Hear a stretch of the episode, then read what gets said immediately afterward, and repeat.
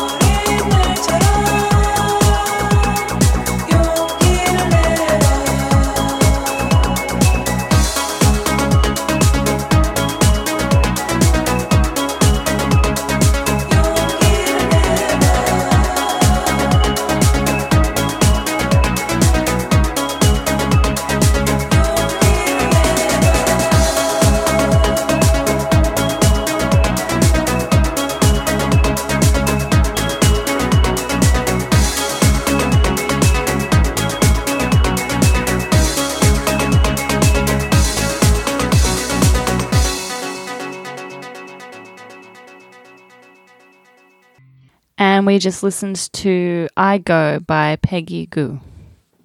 Hi, everyone. Welcome to Radio ANA. And on this episode, we are speaking with Damien about supporting people in prison, connection for people in prison, and various projects that he's been working on um, inside and outside.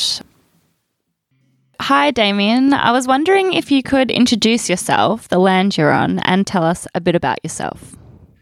Hi everyone, I'm I'm Damien. I'm 35. I'm here in Newcastle on Awabakal land.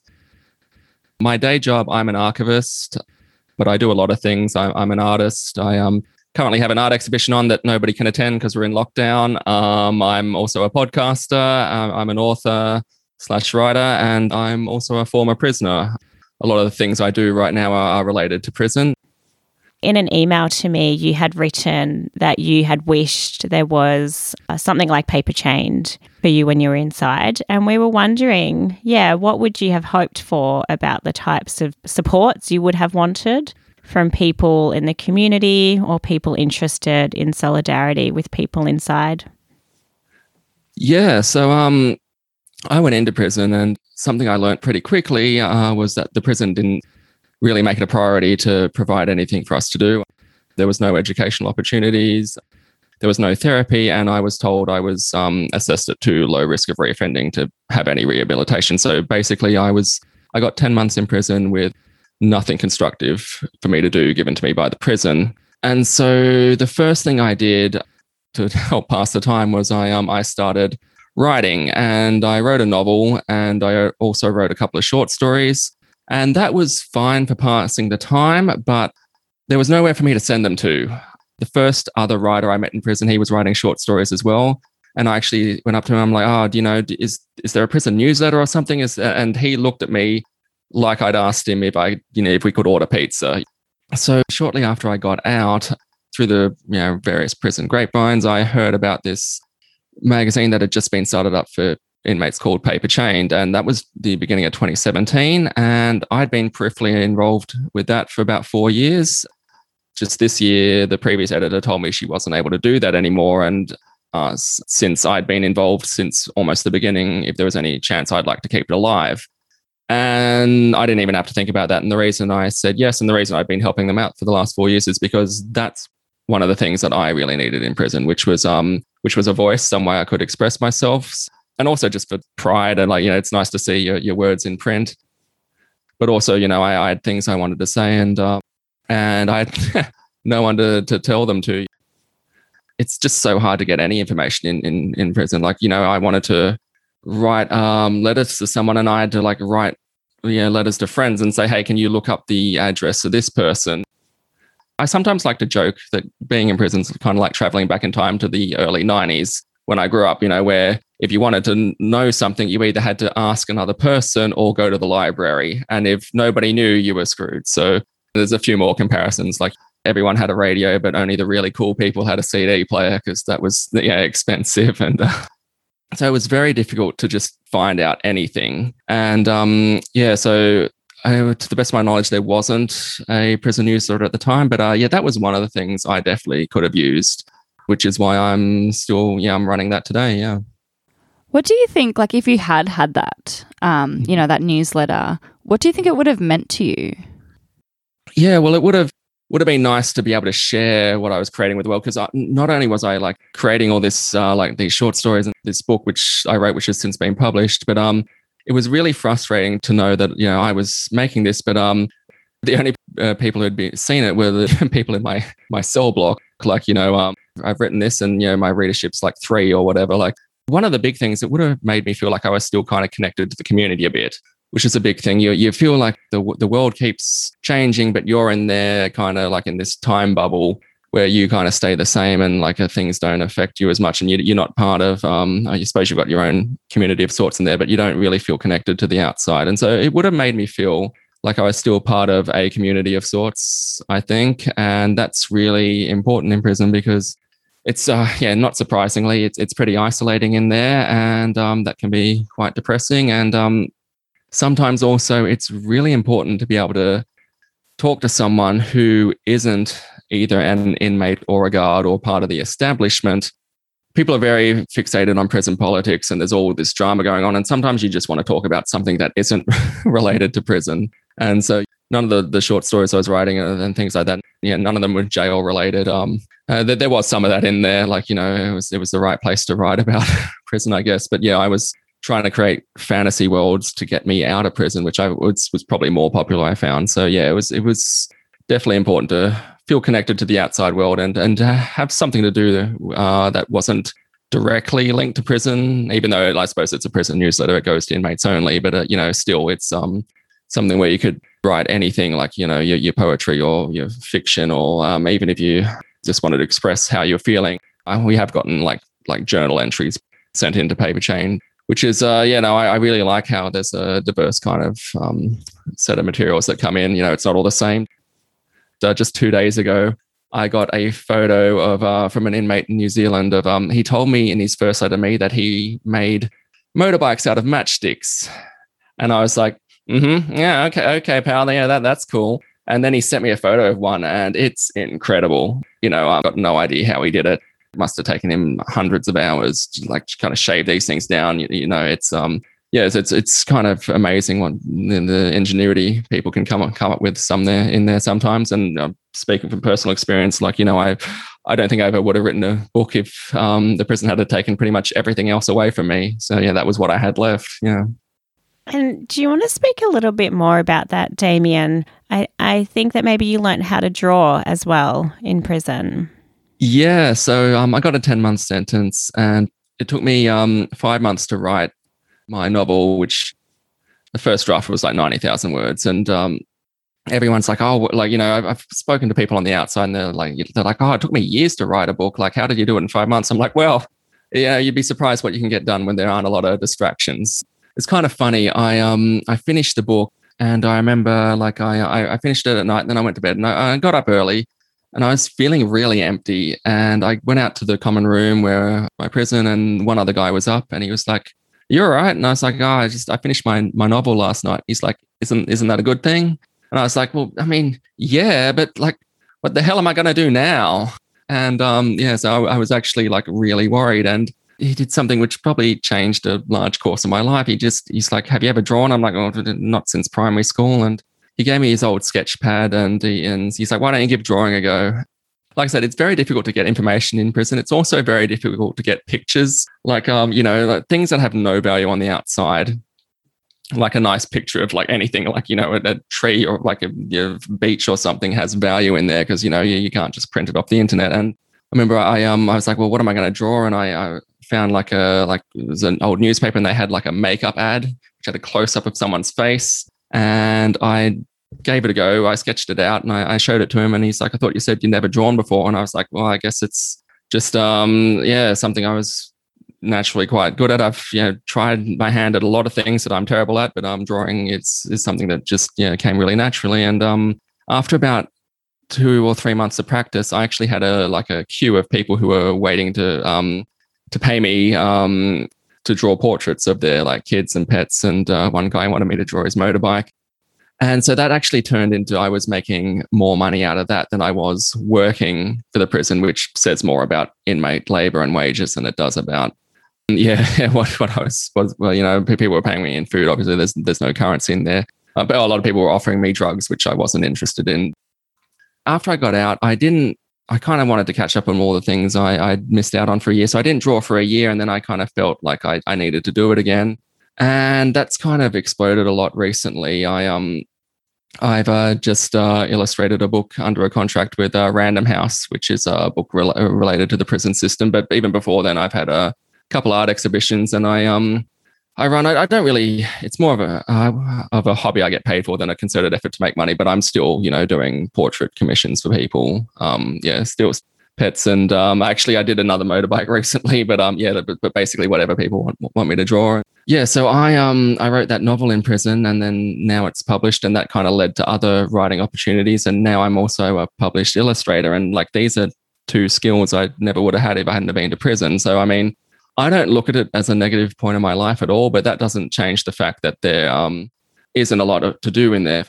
And uh, which is, it's a real shame that, you know, the, the prison doesn't care. You know, I, everything I did to rehabilitate myself, quote unquote, um, I did myself. You know, you have to do it yourself because uh, yeah, the establishment doesn't provide anything for you to do.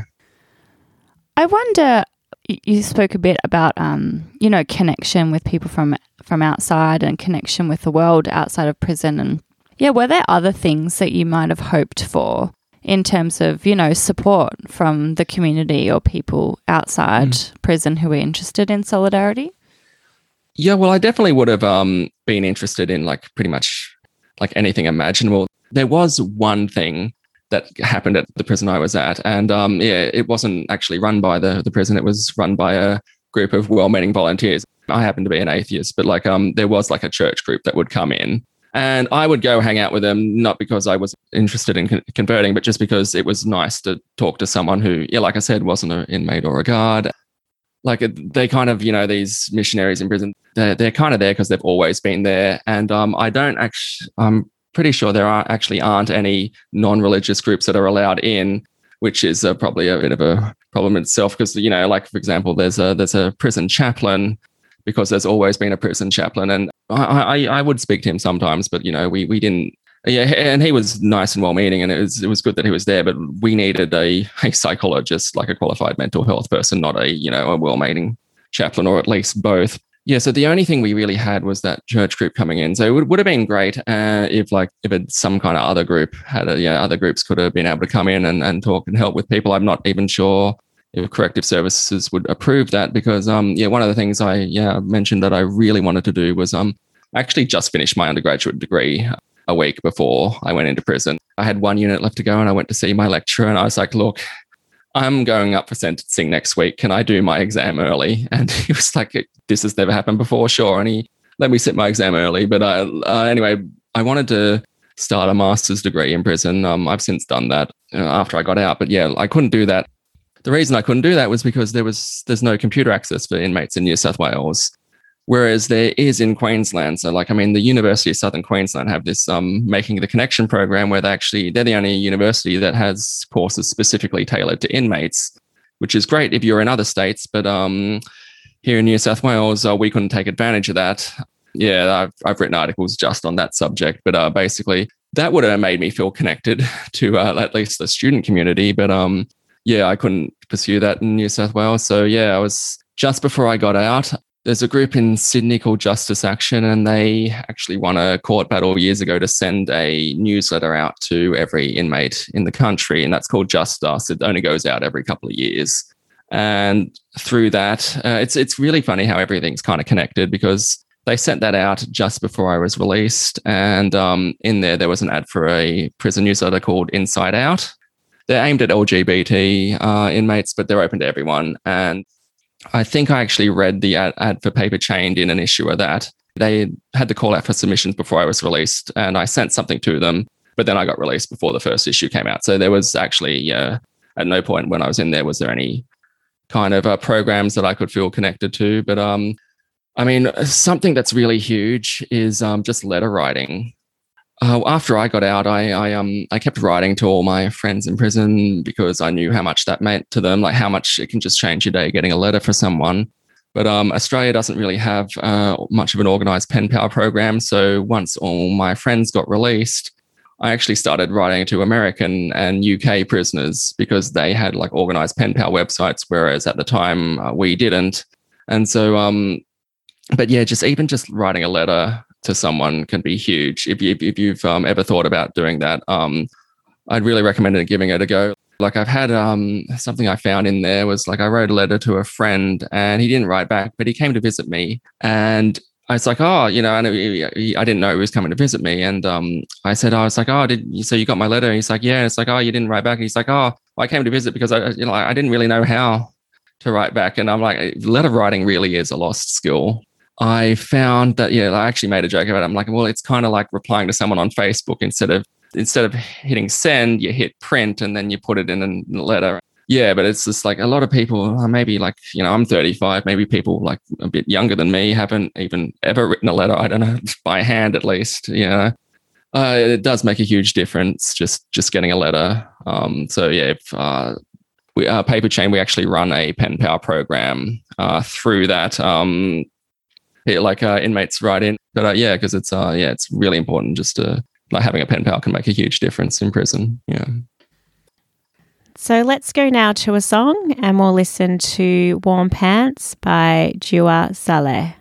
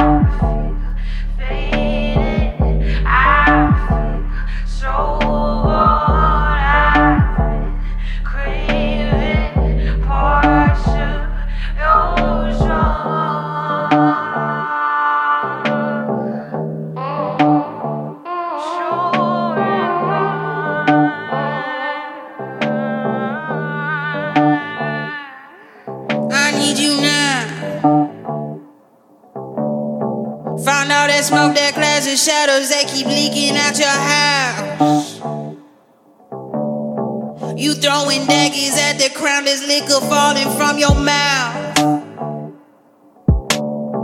I spit on silk to find the silver in the slivers in your couch. I'm coming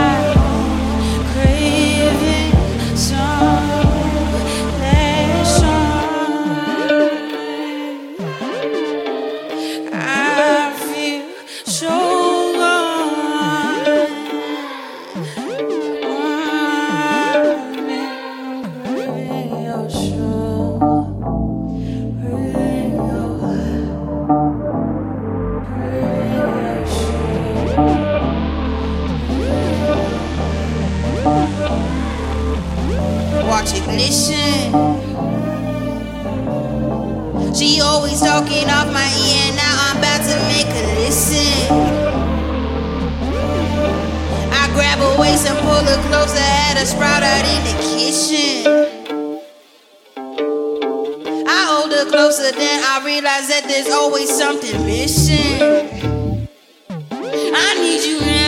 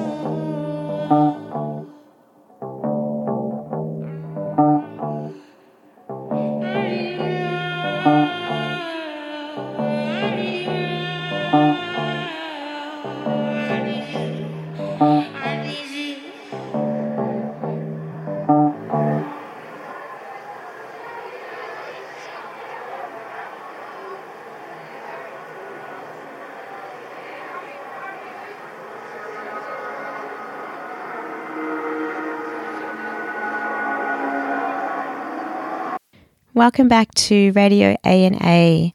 We have been speaking with Damien about supporting people inside prison and ethical considerations uh, for people who are doing solidarity work and interested in doing solidarity with people inside. And we are talking to Damien about letter writing. Damien, yeah, are there some ethical considerations that people outside of prison should consider when collaborating or doing any kind of solidarity stuff with working with people inside?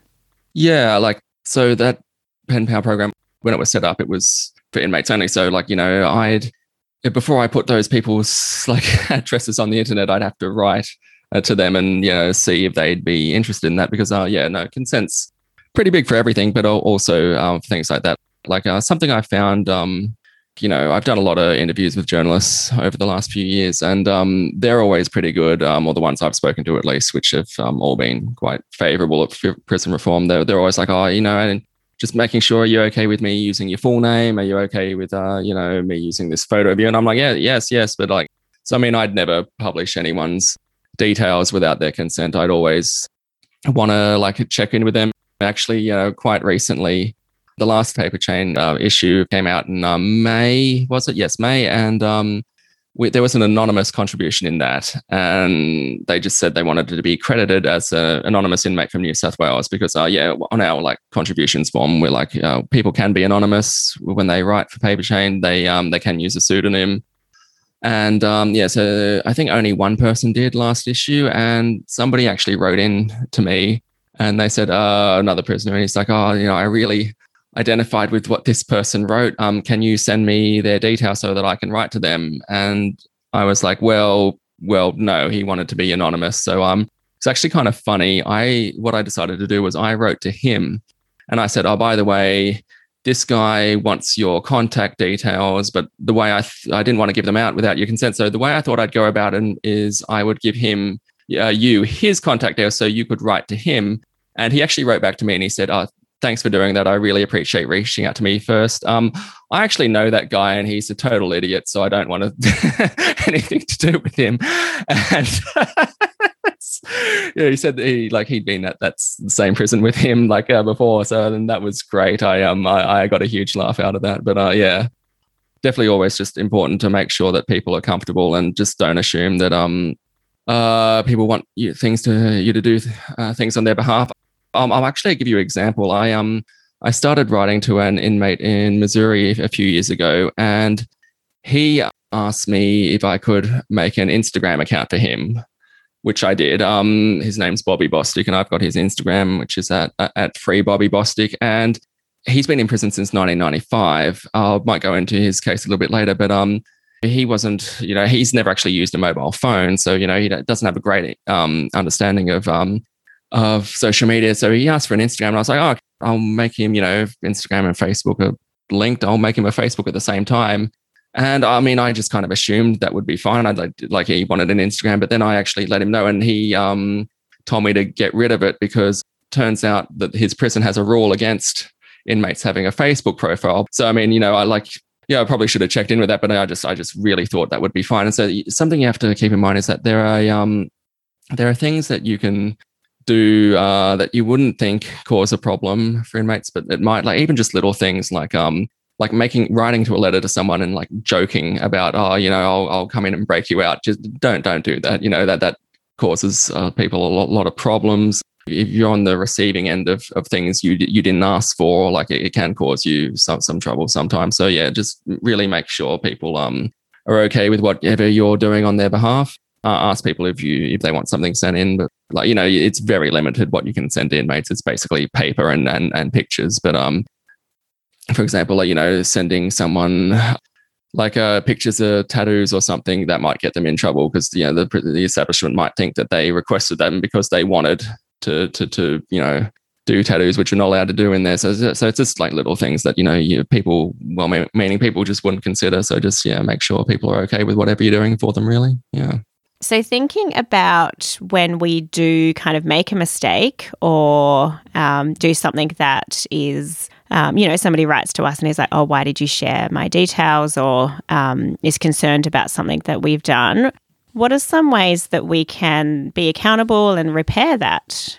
I suppose it probably wouldn't be too different from what you um you should do with someone on the outside. I guess. I mean, yeah, I just um like try and make it clear that you know maybe apologize thing is different prisons have different rules as well so like some prisons you can have a facebook account for someone on, on your behalf and but i made one for my friend it turns out you didn't so i just said look hey look i'm, I'm sorry i just um i assumed that'd be okay because you uh, you know asked for another um social media account but yeah i should have checked in first and just uh, but you know he was very understanding. He wasn't angry at all. He's like he's just he just said oh look you have to delete that before the the establishment finds it. So um yeah just uh just be polite and transparent and um and uh and listen to people really. Like it's hard to understand how things can like affect people in prison. For example, like you know, if you um, get put on like uh, if you get in trouble, you might get put on restrictions, like you're not allowed to order any food for a few weeks, and that can make a huge difference to someone's life because they don't feed you enough. So I mean, oh well, I guess what I'm trying to get at is um, yeah, just just like you know, ask people like how things can affect them, and uh, and listen when they when they say how serious things can be, because yeah, the little things can um can uh take away from what little freedom people have left inside. And uh, yeah, so it's um, just important to to be as to open and understanding as possible. I think. Yeah. Yeah, I guess thinking, you know, about that and um, you know, what you've said around your own experience of being inside and like wanting this kind of connection. How important to you is it, I guess, if you're making commitments to people um, inside to sort of follow through with that, um, given where people are at? I definitely um something I have found is my friend Bobby. He um because uh, he's been in prison since he was 16. I'll tell just briefly. Yeah, he got um got sentenced to 241 years in prison um for two armed robberies he committed back to back on the same day when he was 16 years old. Uh, no one was seriously injured. Uh, one person received a minor injury, but um yeah, he's serving the longest sentence ever given to um a child for non-homicide offences in, in Missouri. Uh, something that I have noticed is that he's been in there since he was 16. So he did ask me to do quite a few things. Uh, I remember what it was like in prison. I had a lot of free time and I, and I don't have that now. So yeah, he was um at one point actually a couple of times I actually say I'm like, hey, I um I need you to you've sent me a lot of things to help do on your behalf. You need to tone it down a bit because I um I, I can't work this fast. And and he was like, he was very understanding. I've had um I've heard a lot of people say like you know um uh, Bobby in particular he said you know um a lot of people he's had a lot of pen pals over the years and a lot of them like just fade out of touch and I mean granted he's been in there a long time but um yeah it's something I've uh, even though it's I've said it a couple of times I'm like hey um you're giving me too many things. I um, you're giving me a bit of anxiety. Like he'd send me like uh, ideas of people to contact, and there'd be like you know many dozens of people and and stuff. And uh, uh so uh, while I have asked him to to just told him I don't have the capacity to do that, I have always kind of kept in touch because um something that I, I noticed in prison was like you know. I wrote letters to a lot of people, and I mean, I completely understand people are busy and stuff, but you know, um, uh, uh, you know, even like on the outside, like, you know, people tell me like, oh, I sent someone a Facebook message and they didn't write back. And then you get anxiety, like, you know, do they not want to talk to me and stuff? And then, you know, but sometimes in prison, I wouldn't hear back from friends for like six weeks and they're like, look, I've just been busy. And I mean, granted, um, some of my friends didn't write back at all. So, I mean, I was happy to hear from them, but like, you know, it's, um, people feel so isolated in there that it's it's it is does make a big difference if you make a bit of an effort even if you just drop them like a quick note like you know you don't have to write them you know um yeah yeah yeah, yeah like you know several pages every time you you see them just like a just a quick letter like some getting a letter in prison can change your day. It, it can make you um feel you know like you're still connected you know some people don't have a lot of family um and uh, like you know i write to a guy in texas and he i'm the only person who writes to him. And um, he's told me about how much that's changed his uh, mental health just having someone to to write to. And um, yeah so it is important to follow through. Um, yeah I, I, wouldn't go as far as to saying it, it, it's uh, it's um, it's better off to not write at all because i mean you know uh, like i'm sure people still uh, appreciate having you know some support. But uh, yeah i can definitely um, it has happened to a lot of people that you know pen pals lose interest or and things and that does make a huge difference to um to someone if they kind of lose that connection but um yeah so I, if you are, I suppose it's like a lot of things you know if you if you make a commitment it, it'd it'd be um it'd be nice if you could uh, yeah keep keep up with it and um and uh because yeah it, it can make such a huge difference to someone's life yeah. We'll go to a song now and this is dream it possible by Losho DiMarco I'm undefeated. Oh, jumping out of my skin, pull the cord. Yeah, I believe it. Oh, the past is everything we were. Don't make us who we are. So I'll dream until I make it real, and all I see is stars. It's not until you fall that dreams come alive, you're unstoppable. Take a a shot, chase the sun, find the beautiful. We will glow in the dark, turning dust to gold,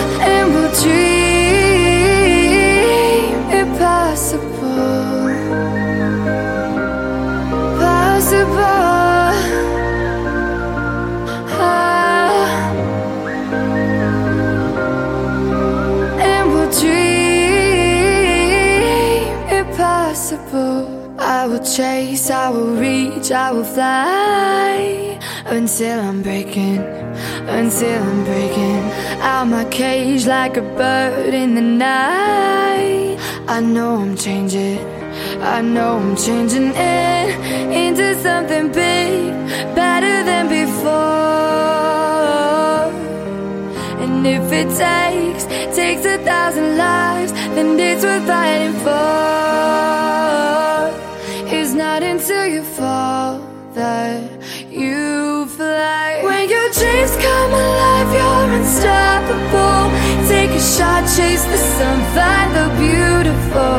We will go in the dark, turning dust to gold, and we'll dream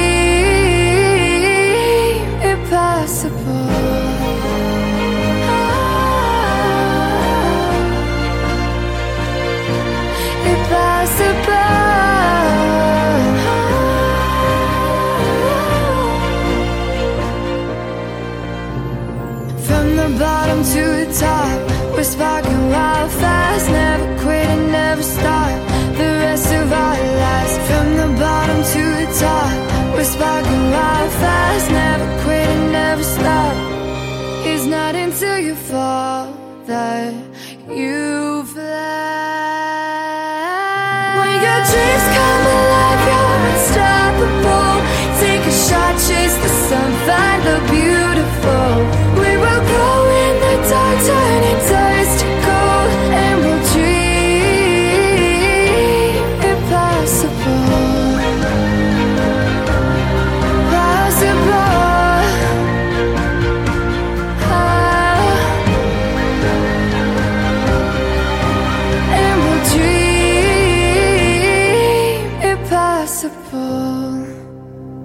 Welcome back to Radio A and A.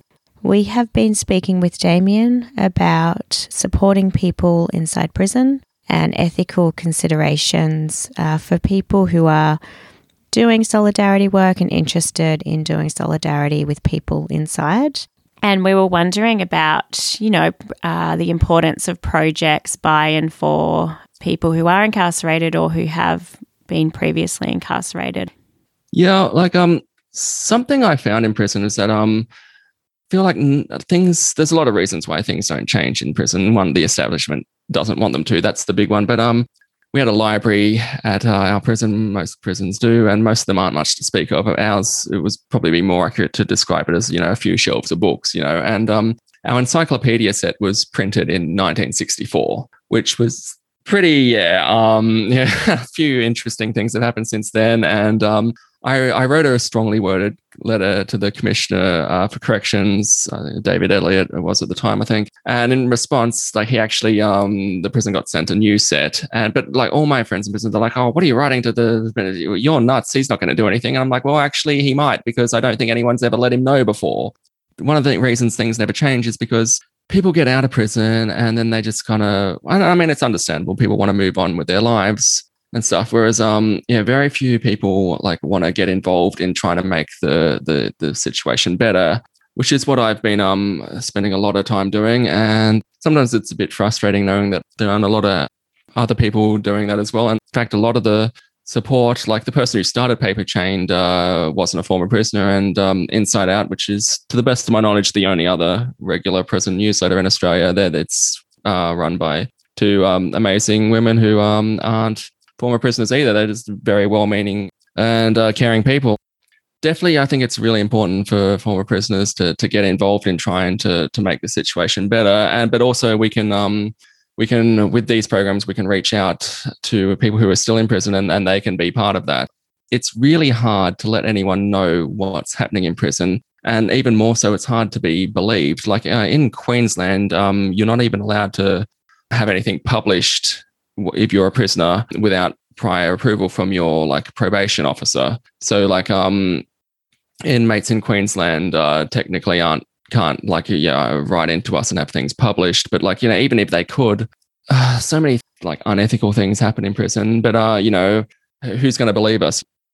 Yeah, by the time I got out, like the information's old, the uh security footage has been deleted, taped over if there was any to begin with, you know, and um so it's really hard to get the word out. Whereas, you know, um, and and even now, like the turnaround time for you know getting mail from from paper chain to like you know, I was it's funny just little things like you know, uh, you know, if I wanted a picture to draw, I I'd, I'd write a letter to a friend and say, hey, can you get me a picture of this? And you know, take a week to get the letter to them because it goes through the prison channels, and then you know, two week turnaround, I get a letter back. And I mean, so so the, the turnaround time's still quite huge, but I mean, you know, a couple of weeks is a lot better than you're waiting to someone uh, till someone gets out because yeah, then so what I'm getting at is like paper chain, like things like that can be a way to give people a voice, but also to let people know what's happening in prison because uh, yeah, so many things just get swept under the radar. Like people would not believe the the kind of stuff that happens in there.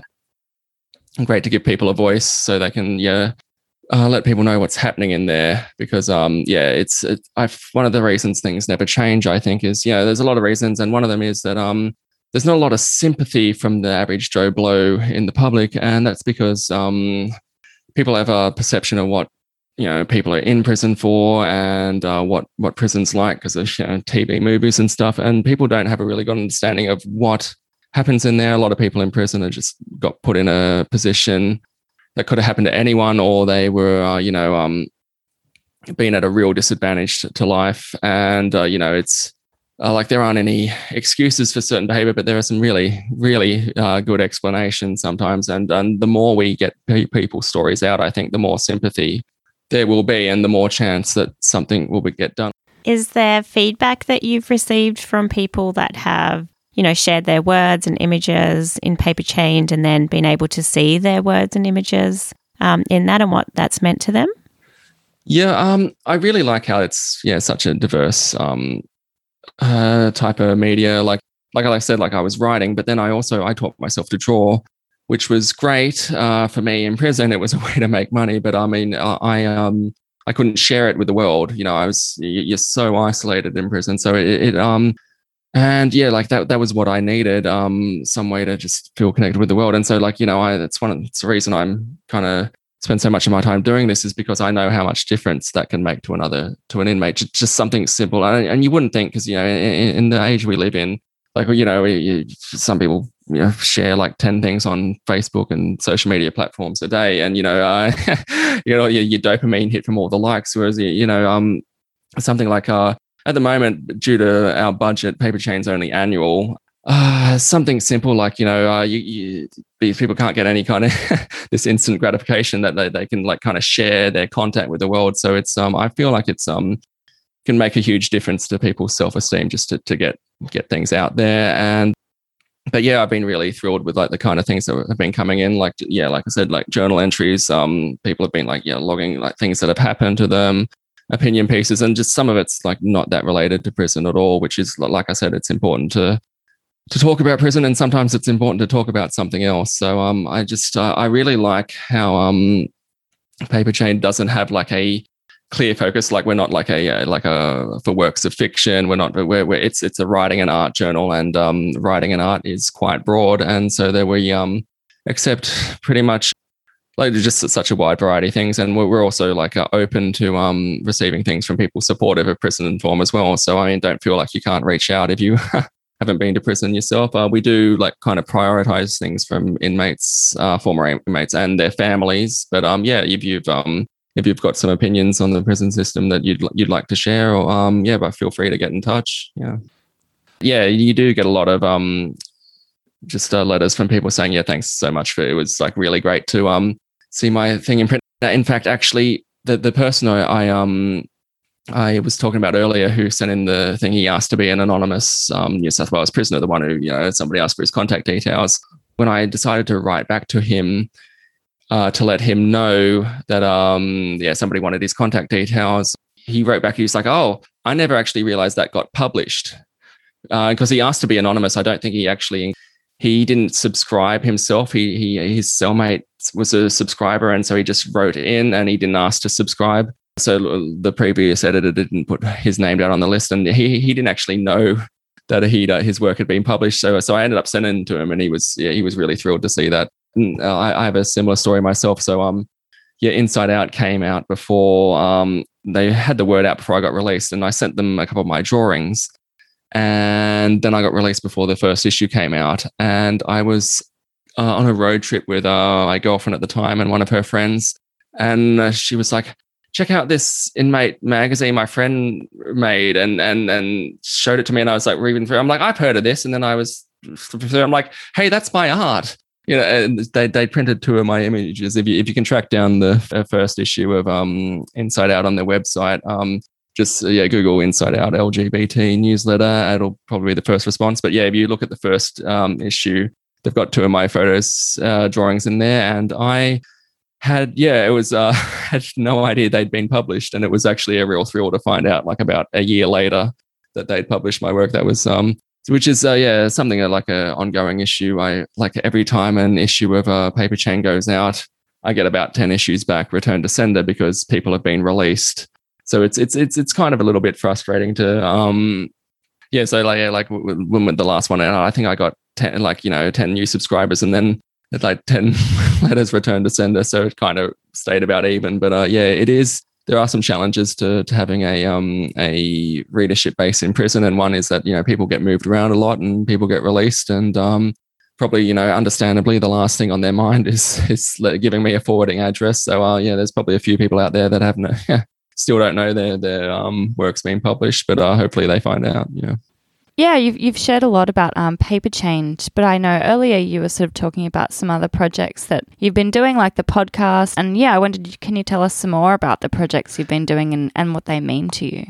Yeah, it's it's kind of like amazing I think snowball sometimes. Like I got um offered a group exhibition at the local library here, um, and the uh, like the events program uh, coordinator from the library came to look at the exhibition, and she's like, "Oh wow, Damien, your art's really good. I was like, oh yeah, thanks. I was actually um at the time I was um putting together a um I wanted to have a um art exhibition that focus that destigmatized the the prison system, and by that what I wanted to do was I wanted to draw all these pictures of um former prisoners like um I had Nelson Mandela, Malcolm X, and uh, yeah. Anyway, I, I I explained this concept to her, and she's like, oh, the, we'd love to have that here, and then she's like. Uh, we had the first meeting about it and she's like, um, I've been thinking about this, Damien, and um, uh, I want this to be bigger than an art exhibition. And I was like, uh, okay, what do you mean? And she's like, can can you can we have a podcast talking about destigmatizing the prison system? And I'm the kind of person i will give every anything a go once, but I was like I was a bit nervous about that. I'd never done anything like that before. I'd been interviewed on a few podcasts, but um, I'd never tried to make one myself. But um, yeah, the uh, the title we t- took, uh, chose for the exhibition was Broken Chains, and it's at Wallsend Public Library, which you can't actually access right now because we're in lockdown in Newcastle, but they do have it's mirrored online. So you can see the artworks. And I've actually recorded um, myself speaking about all the artworks on the um, Newcastle Library's website. But um, yeah, we went with the same title, Broken Chains, for the podcast. And basically, we're, we're trying to educate people on the prison system. We're, we're doing a few things at once. We're, we're also sharing people's stories. There's four episodes in season one. So we're giving prisoners a voice where we're letting people know about what's happening in there and um, uh, creating a forum for discussion, really. And um, yeah, it's kind of funny how things have snowballed because yeah, I um I drew all these pictures for the um uh, this art exhibition, and um, one of the people I drew was a uh, former prisoner called Earlonne Woods, and he's the um, co-creator of the podcast Ear Hustle which uh, they were a finalist for the Pulitzer Prize last year. And um, I tagged him in that on Instagram. And he sent me a message and he said, you know, oh, Damien, wow, this is a great portrait. Um, we were looking for someone who does photorealism with pencils. Someone will get in touch. And yeah, I thought he was, I thought someone was going to order a portrait. And the next day I got an email from Penguin Random House asking if I could illustrate their book. And that comes out on the 12th of October, how would people who um, have been incarcerated get in contact with you if they're wanting to um, get on your podcast? Uh, so my website's uh, damienlinnane.com. I'm I'm on Instagram at Damien Uh, the paper chain website as well as paperchain.com. But I mean, you, oh, you, you can find the links to everything through my, um, yeah, everything has links to everything else. So if you can find one way of contacting me, you can find everything else I get. But yeah, I guess yeah, we're definitely interested in hearing from people because um, like I said, it's um sometimes it's kind of frustrating that um there aren't a lot of prisoners who former prisoners who are happy to talk about what happened. Like um the first person who interviewed me about prison was actually a Network 10 journalist. And when she asked me if she could interview me, I actually said to her, I'm like, look, I was in prison for 10 months. Are you sure you want to interview me? Well, why don't you want to interview someone who did 10 years for murder? And she said to me, she's like, Damien, nobody wants to talk about it. You're the first person who's like said yes. And um, it'd be great if we could get more people to share their stories and build a bit more of a network and stuff. Because and that's a that's the thing. It's kind of hard to find former prisoners as well sometimes because a lot of them, a lot of people don't speak about it. So it's but it'd be great to to uh, get more people on the podcast and uh, to share more stories because we want to cover as many um, aspects as possible. Like, for example, this and for our next season, I'd love to have more uh, episodes about Indigenous Australians. And we haven't had um, heard from any like LGBT inmates as well, which I'd like to. But um, yeah, just like uh, want to be as inclusive as possible because I mean, like you know I, am straight so i mean i don't know what prison's like for like uh, for gay or transgender people. So i mean you know they have a completely different story that i'm not uh, i only have a bit of an understanding about. So you know the, the more people that we hear from the better. And like yeah everyone's got a different story. And yeah i'd like to share as many as i can i wonder as well um, what about your book where can people read the book is it available yeah, so um, the title of the book is called um, Scarred. It's uh, about a vigilante serial killer. Is the the short uh, version. Um, it's available in hardcover, uh, in um, in paperback rather, and but also all major ebook formats. So it's on like uh, Kindle and Kobo and Apple iBooks. Yeah, you can find links at my website or just yeah, Scarred by Damien Linnane. Um, yeah, that was that's been an interesting journey. Um, uh, I mean, I've done podcasts just on the book itself. For example, like you know, um, I wrote a book about a vigilante a serial killer in prison, and um, I was actually in prison. Um, the magistrate described me as a vigilante, and um, I, didn't kill anyone. But you know, if the prison had found out that I was a vigilante writing a book about a vigilante serial killer, that would have raised a lot of red flags. They actually would have confiscated it. I'm absolutely certain they would have confiscated it. So, um, yeah, that's the, that's an interesting story to myself. And uh, also, like I um I drew from a lot of real things that happened, um, including some things that happened in prison, and put that into the the book. So it's kind of like um, I don't want to say it's like semi autobiographical because it's too much of a leap from what actually happened. But like you know, there's definitely drawn from some uh, a few things. So you can yeah, it is a bit of my story in a sense. But uh, yeah, I am um, very pleased with that. Like uh, how uh, not just like um the book, but just how you know is able to turn prison into something constructive. So yeah, that's uh I love sharing about that and, and talking about it. And um, yeah, my second book is actually a memoir. I'm not sure if I'll write another work of fiction, but um, yeah, I'm, I've actually um, just in the initial stage of talking to a couple of publishers at the moment. Um, if they're interested, um, memoir is a bit trickier. It's uh, there's a lot more legal concerns when your story is true um, and you're telling stuff about other people and stuff. But um, uh, it's not for everyone. It, it, it, there's a lot of violence in there, but if you like crime thrillers, you will enjoy it. I think we have a lot of listeners who actually really love love that kind of content. So I'm sure you'll get some um, some book sales from from this podcast. Um, and Damien, is there yeah anything else that you would like our listeners to know? Yeah, if you um if you do want to uh, help out with um like you know with another prisoner, then yeah, I do. I have that Instagram account for my friend um, at Free Bobby Bostic. B O S T I C. Uh, yeah, I do do some campaigning for him. So if you, uh, there's a link tree in the bio of the, his Instagram, and a friend of mine uh, runs the Twitter account, account with the same handle. But yeah, if it is, if you wanted to help out, we've got like some yeah really way, like easy ways to to get involved with that. Uh, thank yep. you so much, Damien. It's been yeah. such a pleasure talking with you, and thanks for sharing so much with us as well. Yeah, no, it's no, it's been great. I I I really enjoy like um yeah, just talking about you know and doing more podcasts and stuff. It's it's been great talking about a lot of things today. Yeah. And we'll go out listening to a song by Prez, La Vida es un sueño.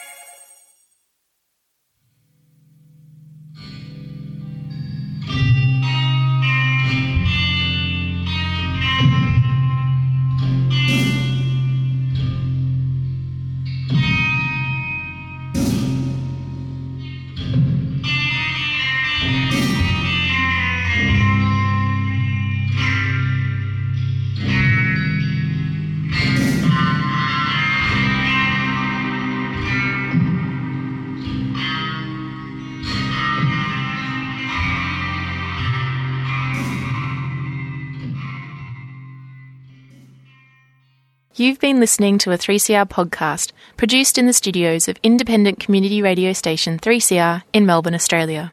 For more information, go to allthews.3cr.org.au.